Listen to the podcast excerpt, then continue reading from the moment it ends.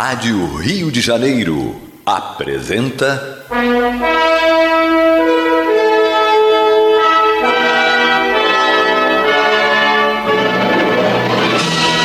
Caminho do Senhor.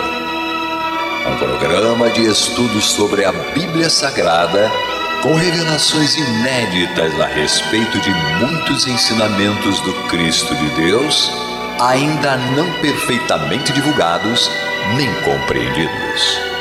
Um programa dedicado a todos os que amam o Senhor Jesus. Criação de Acácio Fernandes Moreira e Gastão Veríssimo Brandão.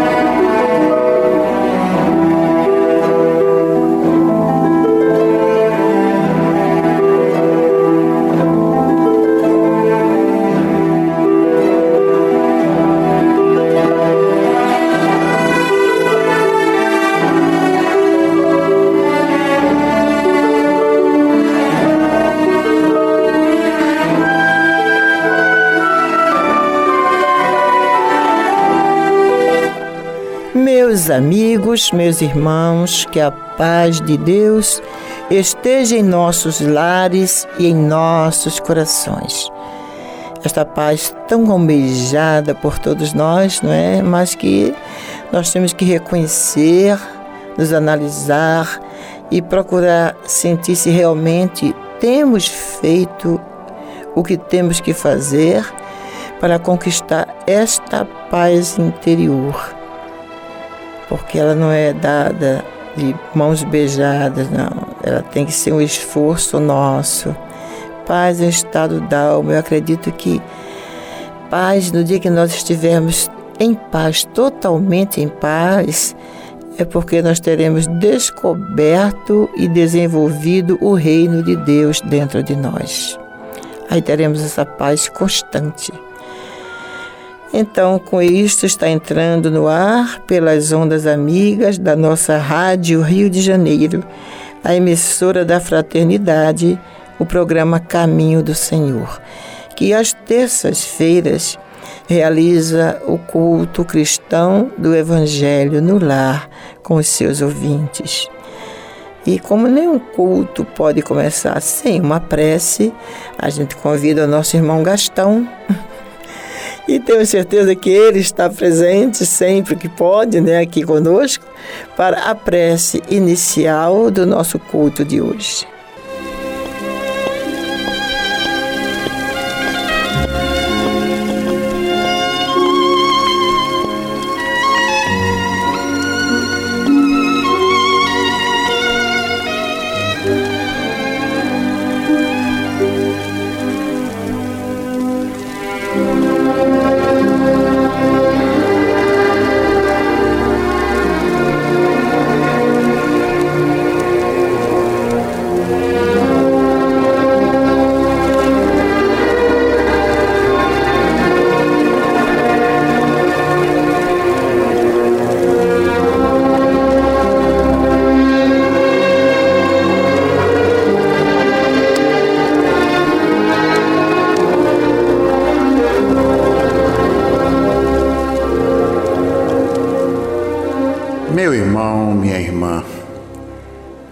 Neste momento, vamos procurar nos interiorizar.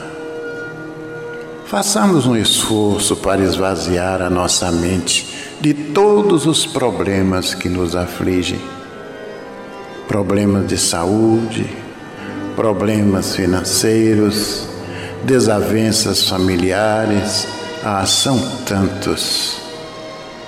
Mas busquemos descansar deste fardo pesado, colocando nas mãos daquele que realmente pode nos ajudar.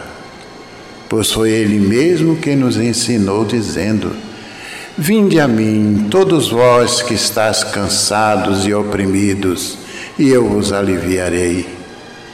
Tomai sobre vós o meu jugo e aprendei de mim, que sou manso e humilde de coração, e achareis descanso para as vossas almas, porque o meu jugo é suave e o meu fardo é leve. Agora, irmãos, de almas ajoelhadas, digamos: Senhor Jesus, Aqui estamos nós reunidos em teu sacrossanto nome para mais um culto cristão do teu evangelho em nosso lar. Onde haveremos de saciar a nossa sede com aquela água que prometeste à samaritana, dizendo que aquele que dela bebesse jamais voltaria a ter sede. Mestre amigo, Permita que no decorrer desta reunião, esses falangeiros do bem que nos assistem possam fazer uma limpeza espiritual em cada um de nós, em nosso ambiente. Permita também, Senhor, que eles façam uma visita a cada um desses irmãos relacionados em nosso livro de preces Coloca, Senhor, nesta água que está sobre a nossa mesa, o remédio necessário aos nossos males, sejam eles físicos ou psíquicos. E agora, em teu nome, em nome desses falangeiros do bem que nos assistem, e acima de tudo e de todos, em nome de Deus, pedimos permissão para considerar iniciado o nosso culto cristão do Evangelho do Lar da noite de hoje. Que assim seja.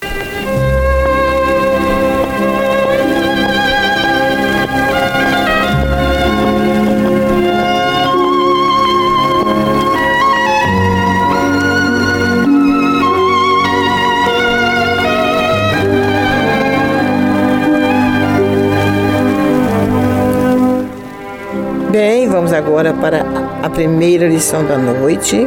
Nós estamos às terças-feiras lendo o livro Fonte Viva, uma psicografia do nosso querido Chico Xavier, pelo Espírito Emanuel. A lição de hoje intitula-se Maioridade.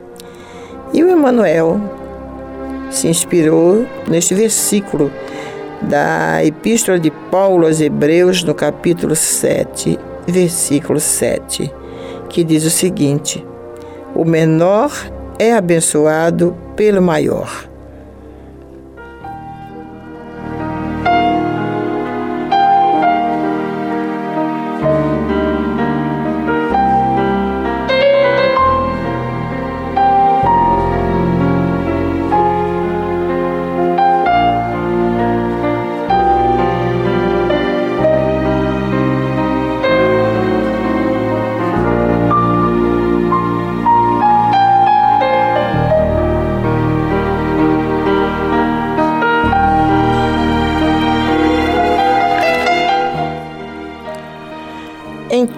Todas as atividades da vida.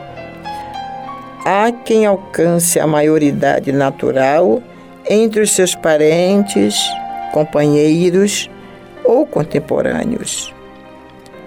Há quem se faz maior na experiência física, no conhecimento, na virtude ou na competência. De modo geral, contudo, Aquele que se vê guindado a qualquer nível de superioridade costuma valer-se da situação para esquecer seu débito para com o espírito comum. Muitas vezes, quem atinge a maioridade financeira torna-se avarento. Quem encontra o destaque científico faz-se vaidoso. E quem se vê na galeria do poder abraça o orgulho vão. A lei da vida, porém, não recomenda o exclusivismo e a separatividade. segundo os princípios divinos, todo progresso legítimo se converte em bênçãos para a coletividade inteira. A própria natureza oferece lições sublimes nesse sentido. Cresce a árvore para a frutificação, cresce a fonte para benefício do solo. Se cresceste em experiência ou em elevação de qualquer espécie, lembra-te da comunhão fraternal com todos. O sol com seus raios de luz, não desampara a furna barrenta e não desdenha o verme. Desenvolvimento é poder. Repara como empregas as vantagens de que a tua existência foi acrescentada. O espírito mais alto de quantos já se manifestaram na terra aceitou o sacrifício supremo a fim de auxiliar a todos sem condições. Não te esqueças de que, segundo o estatuto divino, o menor é abençoado pelo maior.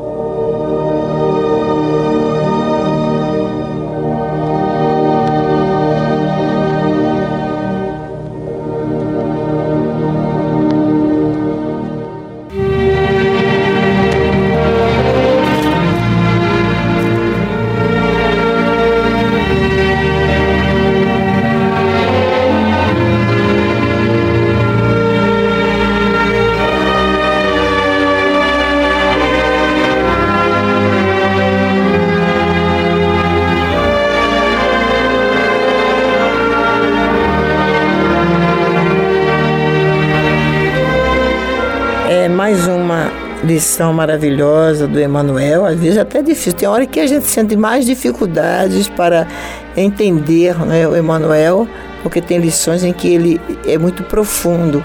E às vezes somos nós mesmos que não estamos tão integrados né, no espírito do programa e é, sentimos mais dificuldade.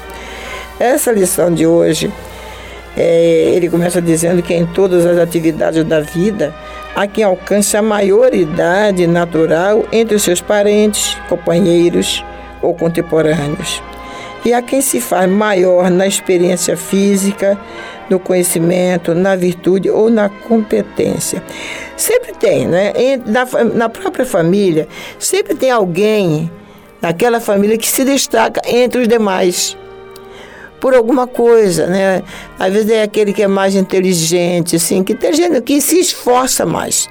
Essa coisa de ser mais inteligente é, é meio complexo, né? Então, aquele que se, que se esforça mais, então ele se destaca pelo seu esforço, pelo esforço que ele fez, o que ele faz, para melhorar de vida, né? vencendo todos os obstáculos.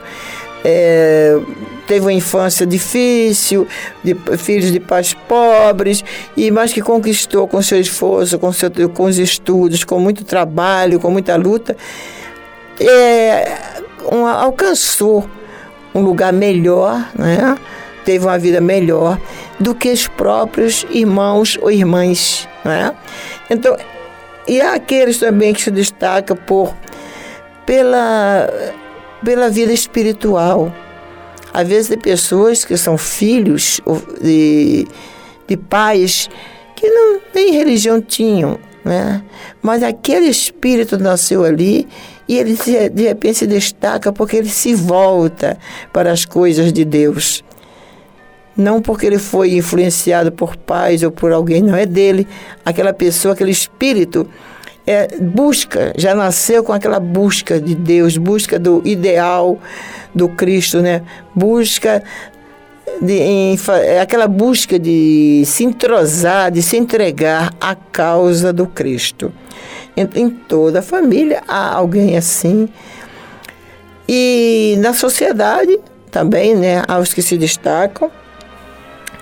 Mas tudo isso a gente tem que pensar que, de modo geral, como diz o, o Emanuel, aquele que se vê guindado a qualquer nível de superioridade costuma valer-se da situação para esquecer seu débito para com o espírito comum, ou seja, esquece, né? É, se vê assim, numa, vamos dizer, um, um filho, né? Um filho se destaca dentro da família de pessoas humildes e conseguiu ser alguém. Ele esquece, de, lá no alto de sua superioridade, entre aspas, né? De que ele tem débito para com aqueles menos esclarecidos, aqueles que não, não tiveram condição. Não, não são pessoas que não são espíritos capazes e que tiveram aquela vontade de melhorar, não aquela pessoa que resolveu ficar no, na sua zona de conforto. Então, como ele cresceu, se tornou melhor, ele costuma é, humilhar aqueles que não conseguiram, como ele. E a gente não pode nunca esquecer que nós temos débito para com essas pessoas. Quando a gente nasce numa família, nós temos uma responsabilidade com todas aquelas pessoas daquela família. Se nós vamos no, estudar em determinada escola, nós estamos naquele contexto daquelas pessoas que estão dentro daquela escola daquele colégio, daquela faculdade, no trabalho, onde quer que nós sejamos, na cidade. Ai, Molimpa veio lá do Nordeste para o Rio de Janeiro, porque o meu amor, o grande amor da minha vida em termos de lugares, em termos geográficos, não é nada de pessoa, não. Em termos de geografia, o amor da minha vida é o Rio de Janeiro. Não adianta, né? Eu amo a cidade onde eu nasci, que é Natal, lá em Rio Grande do Norte. Amo Recife, onde eu passei a grande parte da minha infância, a grande parte, a minha adolescência, um pouco, né, o princípio da minha juventude. Mas o Rio de Janeiro é o amor da minha vida, porque foi onde eu cheguei e fui recebida pelos cariocas com carinho, com solidariedade. Hoje, gente fraterna, hoje, gente solidária, esses cariocas. Né? Eu não tenho que reclamar do Rio de Janeiro nem dos cariocas. Então, nós temos sempre. Então, eu devo ter algum compromisso aqui com o Rio de Janeiro. Eu ainda não sei qual é, né? Não sei o que, que eu estou. Eu, eu recebi tanto do Rio de Janeiro que eu ainda não sei o que, que eu tenho que dar ao Rio de Janeiro e aos cariocas, porque fui muito abençoada aqui. E continua Emmanuel dizendo que muitas vezes quem atinge a maioridade financeira torna-se avarento. Quem encontra destaque científico faz-se vaidoso. E quem se vê na galeria do poder abraça o orgulho vão. Então a pessoa, a gente luta, trabalha para alcançar aquele status, né? Aquela situação melhor e nos deixamos levar quando é, vamos dizer assim, quando se torna rico, torna fica valento. Se é alguém que conseguiu é, evoluir na, na ciência, torna-se vaidoso. E aquele que se vê na galeria do poder, né, naquele comando, aí é envolvido pelo orgulho. E de que vale o orgulho, não é, meus irmãos? Para que orgulho? Orgulho de quê? Nós vamos nos orgulhar de quê? Vamos continuar. Manuel continua dizendo: a lei da vida, porém, não recomenda o exclusivismo e a separatividade. Quando a gente consegue melhorar em qualquer situação, essa melhora que nós conseguimos para nós individualmente, ela tem que ser distribuída, dividida com todos os que nos cercam, começando da família, daqueles, que, daqueles mais próximos de nós. Segundo os princípios divinos, todo progresso legítimo se converte em bênçãos para a coletividade inteira. Isso que eu acabei de dizer. Se eu conseguir um dia chegar a ter, a conquistar uma posição é, no poder, vamos dizer, não nessa encarnação, né? Essa encarnação não quero saber de mais nada. Então eu tenho que usar aquele meu poder, aquela minha situação, aquele lugar onde eu me encontro para beneficiar a coletividade inteira, não para tirar proveitos para mim ou, ou proveito para a família, né? Como muitos fazem. E ele dá aqui o exemplo da natureza, quando diz que a, a própria natureza oferece lições sublimes nesse sentido. Cresce a árvore para a frutificação, cresce a fonte para benefício do solo. Então, a natureza, ela não tem nada para ela. Ela, ela, ela veio daquela semente, né?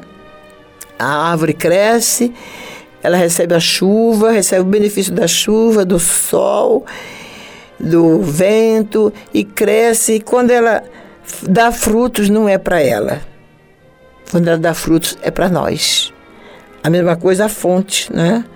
A fonte cresce, a fonte vem daquela nasce daquela coisinha tão pequenininha, né? Aquela nascente tão fininha, tão pequenininha, e se torna rios, rios de grandes rios, para benefício do solo. Ele não se, a fonte, ela não, a água, ela não se beneficia para ela própria, em benefício de todos nós. O sol com seus raios de luz, não desampara a furna barrenta e não desdenha o verme. Essa lição aí é, é, é maravilhosa, essa frase. O sol, com seus raios de luz, não desampara a furna barrenta e não desdenha o verme. O sol ilumina todos. O sol, quando vem, ele vem e ilumina todos. Vai desde é, as altas montanhas, aos grandes palácios, né? aos grandes rios, aos mares, até aquele vermezinho.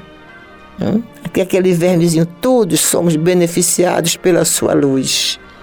Desse, que fa nos fala muito do poder de Deus, a luz do sol. Repara como empregas as vantagens de que a tua existência foi acrescentada. O espírito mais alto, que é Jesus, né? De quantos já se manifestaram na terra, aceitou o sacrifício supremo a fim de auxiliar a todos sem condições. Quer dizer, Jesus aceitou, se prontificou a vir à terra sem necessidade de vir, ele não precisava vir por ele, né? já era espírito crístico, mas veio para beneficiar a todos nós. E não veio, e não escolheu, não. Ele foi a cegos, paralíticos, aleijados, fariseus, saduceus, samaritanos, todos, todos tinham tiveram né, o carinho do mestre, a atenção do mestre. Todos que o procuraram tiveram a sua atenção, foram beneficiados por eles. Então nós não podemos esquecer desse estatuto, dessa frase, deste exemplo do nosso mestre, né? E da frase que Emmanuel dizendo que nós não podemos esquecer da frase do Estatuto Divino. O Estatuto Divino é do Novo Testamento. O Novo Testamento. O menor é abençoado pelo maior e todos nós fomos abençoados com a vinda de Jesus aqui dois mil anos atrás. E até hoje nós não damos a Ele todo o reconhecimento da nossa gratidão pelo que Ele fez por nós. É preciso que nos esforcemos para sermos melhores, para mostrar a Ele que ele, o seu sacrifício não foi em vão. Bem, meus irmãos, mas nós vamos fazer um pequeno intervalo e nós voltamos já já com a segunda parte do programa.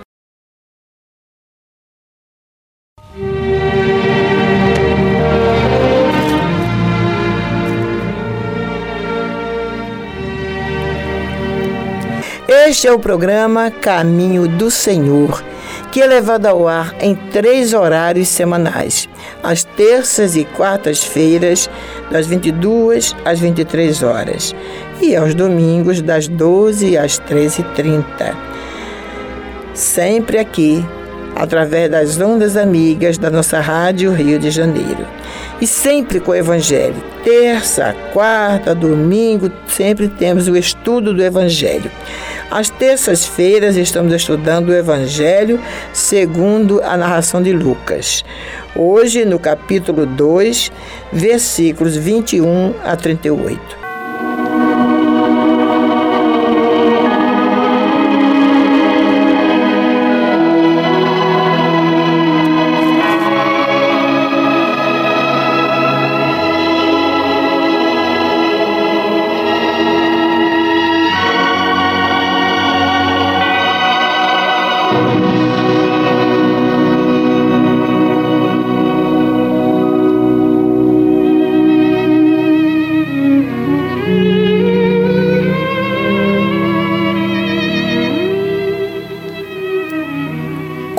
Completados oito dias para ser circuncidado o menino, deram-lhe o nome de Jesus, como lhe chamara o anjo antes de ser concebido. Passados os dias da purificação deles, segundo a lei de Moisés, levaram-no a Jerusalém para o apresentarem ao Senhor, conforme o que está escrito na lei do Senhor. Todo primogênito ao Senhor será consagrado e para oferecer um sacrifício, segundo o que está escrito na referência da lei, um par de rolas ou dois pombinhos. Havia em Jerusalém um homem chamado Simeão, homem este justo e piedoso, que esperava a consolação de Israel, e o Espírito Santo estava sobre ele. Revelara-lhe o Espírito Santo que não passaria pela morte antes de ver o Cristo do Senhor. Movido pelo Espírito, foi ao templo e, quando os pais trouxeram o menino Jesus para fazerem com ele o que a lei ordenava, Simeão o tomou nos braços e louvou a Deus, dizendo: Agora, Senhor, podes despedir em paz o teu servo, segundo a tua palavra porque os meus olhos já viram a tua salvação, a qual preparaste diante de todos os povos, luz para a revelação aos gentios e para a glória do teu povo de Israel. E estavam o pai e a mãe do menino admirados do que dele se dizia. Simeão os abençoou e disse a Maria, mãe do menino: Eis que este menino está destinado tanto para ruína como para levantamento de muitos em Israel e para ser alvo de contradição. Também uma espada transpassará a tua própria alma, para que se manifestem os pensamentos de muitos corações. Havia uma profetisa chamada Ana, filha de Fanuel, da tribo de Acer, avançada em dias, que vivera com seu marido sete anos desde que se casara, e que era viúva de oitenta e quatro anos. Esta não deixava o templo, mas adorava noite e dia em jejuns e orações. E chegando naquela hora, dava graças a Deus e falava a respeito do menino a todos os que esperavam a redenção de Jerusalém.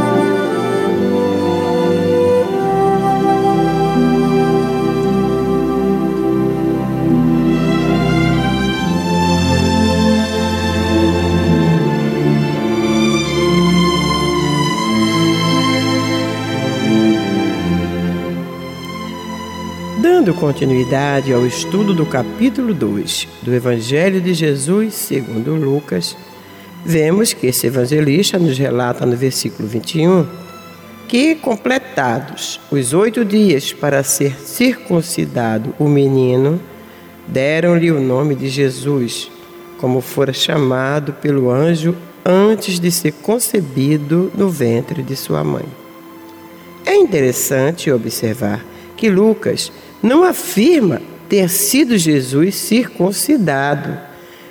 Apenas aproveita-se da citação da lei da circuncisão no oitavo dia, conforme vemos em Gênesis capítulo 17, versículo 12, e capítulo 21, versículo 4, e em Levítico, no capítulo 12, versículo 3, para dizer que nessa época foi dado ao menino o nome de Jesus, de acordo com a anterior indicação do anjo. É, Olímpia, e aqui o professor Pastorino nos chama a atenção dizendo que essa é uma das provas irrefutáveis da pré-existência da alma e, por conseguinte, da reencarnação. Antes de ser concebido no ventre de sua mãe, já existia já tinha nome. Essa existência anterior é qualidade inerente a todas as criaturas, pois Jesus é, além de mestre, amigo, pastor, também o nosso irmão mais velho. No versículo 22, vemos que quando se completaram os dias da purificação, segundo a lei de Moisés, levaram o menino a Jerusalém para apresentá-lo ao Senhor, como está escrito na lei. Todo primogênito macho será consagrado ao Senhor, e para oferecer um sacrifício, segundo o que está dito na lei, um casal de rolas ou dois pombinhos. Esclarece ainda o professor Pastorino que, segundo a lei, lá em Levíticos, capítulo 12, versículos 2 e 3, todas as mães que tivessem seu primeiro filho macho deviam apresentar-se ao templo no quadragésimo dia após o parto.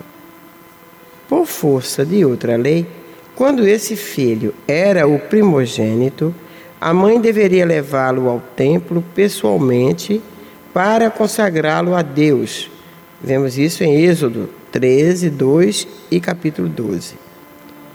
No versículo 25, Lucas declara que Simeão aguardava a consolação de Israel como seus compatriotas. Todavia, sobre ele estava um Espírito Santo, isto é, estava ele sob a influência de um bom espírito, um guia espiritual, o qual lhe revelou que não desencarnaria sem que visse o Cristo de Deus. E sob esta influência foi ao templo. E prossegue Lucas no versículo 27, dizendo: Ao levarem os pais o menino Jesus ao templo, Simeão segura o menino em seus braços e entoa o cântico que é um dos mais belos, dizendo-se servo.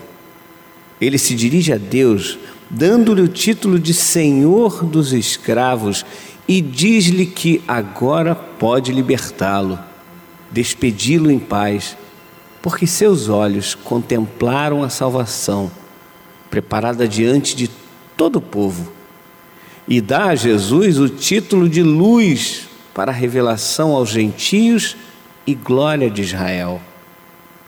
No versículo 33, Lucas dá a José taxativamente o título de pai e a Maria o de mãe, os quais estavam admirados do que se dizia a respeito de Jesus. É, e no versículo 34, Simeão, após abençoá-los, dirige-se a Maria, revelando-lhe o que acontecerá com o menino, dizendo: Ele foi colocado para a queda e levantamento de muitos provocando discussões e formando partidos pró e contra, e que lhes revelará o coração, isto é, o pensamento íntimo. Acrescenta a seguir que uma espada de dor traspassará o coração de Maria. A dor de ver que seu filho fora recusado, não se lhe reconhecendo a missão divina e depois caluniado, perseguido, surrado e finalmente assassinado. É, muito. É, que dor. Muita dor mesmo. Tem um, um, poema, fazendo um pequeno parêntese, que eu não sei de quem é, que é, acho que é As Sete Dores de Maria, e que ela, o autor diz, né, que ela vendo as pessoas com o filho no colo, fala, ô oh, voz passante, se existe amor nos corações errantes, dizei se a dor que se compare à minha. Uhum, pois é.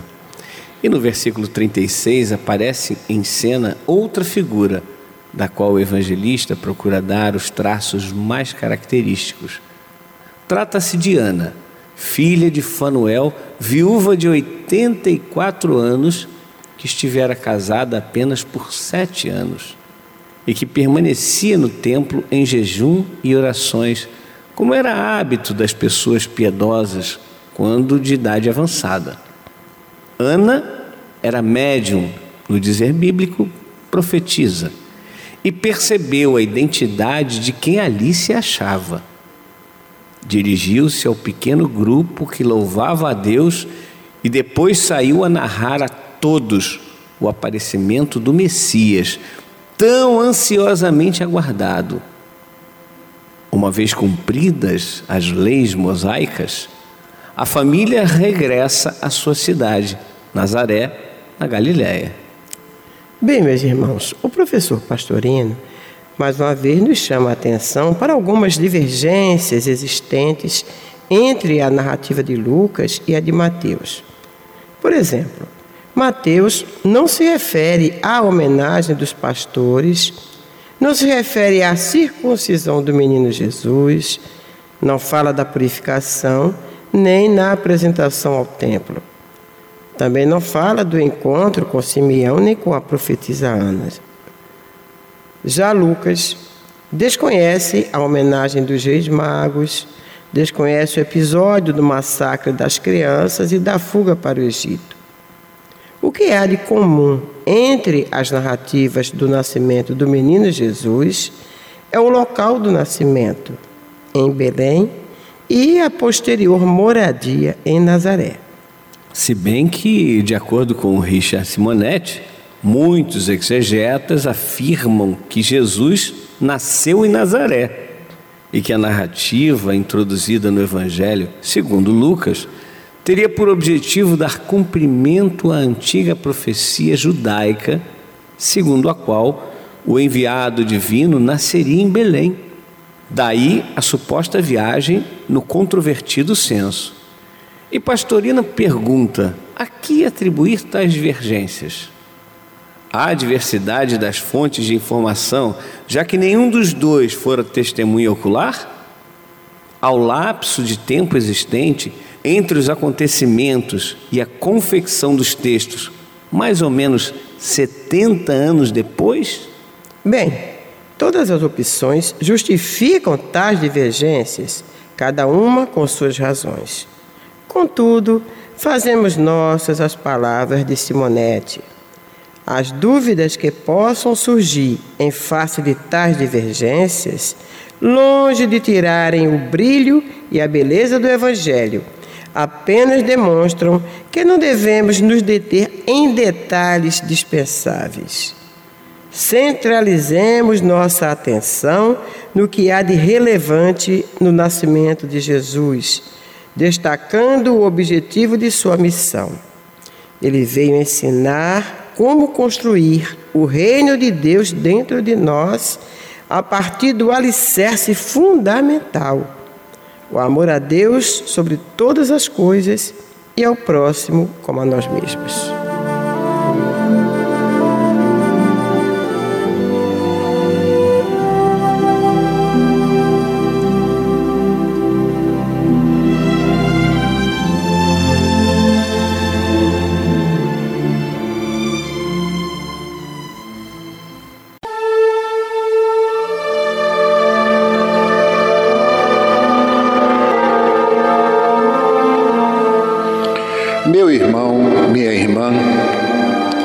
Seu coração está angustiado e lhe falta ânimo para enfrentar os obstáculos da vida diária, se você sente-se só, incompreendido pelos que lhe rodeiam, se alguma dor física ou moral está atormentando-lhe, tirando-lhe as horas de sono, enfim, se você está sofrendo, lembre-se, você não está só. O Mestre da vida nos disse: Eis que eu estarei convosco todos os dias, até a consumação dos séculos. Neste exato momento, milhares e milhares de pessoas sintonizadas nesta emissora se unirão em prece. Entre nesta corrente. Existe em seu íntimo um lugar de paz profundamente silencioso, onde você pode comungar com Deus e encontrar forças necessárias para vencer este momento difícil. Como disse o salmista, Deus é o nosso refúgio e fortaleza, socorro bem presente nas horas de tribulação. Abra o seu coração numa prece sincera. Entregue-se confiantemente aos cuidados deste Pai amoroso e bom e confie. Os impossíveis para os homens são possíveis para Deus. Vamos envolver em nossa corrente de preces de hoje os nomes de alguns irmãos e, mesmo que o seu não esteja nesta relação, sinta-se incluído, meu irmão, sinta-se incluída, minha irmã.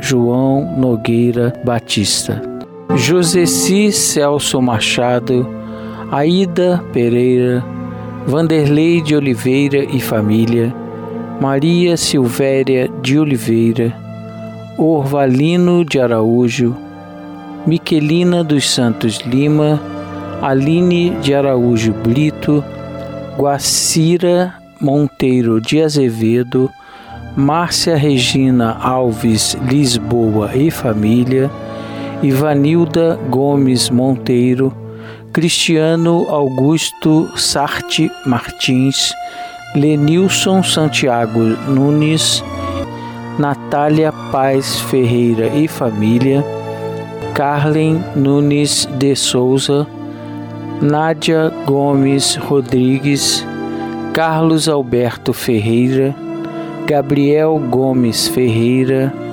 Uzias José Vargas, Carlos Alberto Correia de Lima, Alice Maria Nunes, Maristela Mendonça Lins, Fernando da Penha Honorato Lins, Maximiliano Álvares Lins, Leandro Eudes da Silva, Marlene Martins da Silva, Sebastião Teixeira da Silva, Lívia de Carvalho Moreira, Alfredo Augusto Azevedo e família, Nádia Maria Ramos Pereira, Arnaldo Bento de Araújo, Márcia Fernandes de Araújo, Eudes da Silva, Marlene Martins da Silva, Eliette Moraes Silva, Elizabeth Campos, Marcos Lopes, Gerd Ideia Campos Dudenhofer,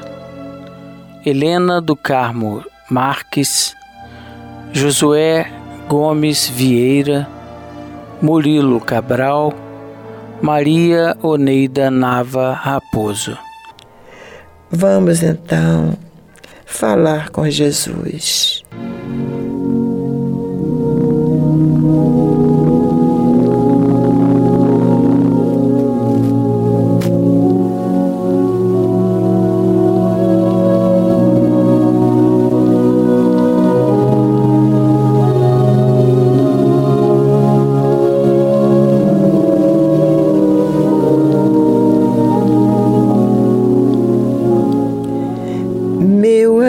Jesus.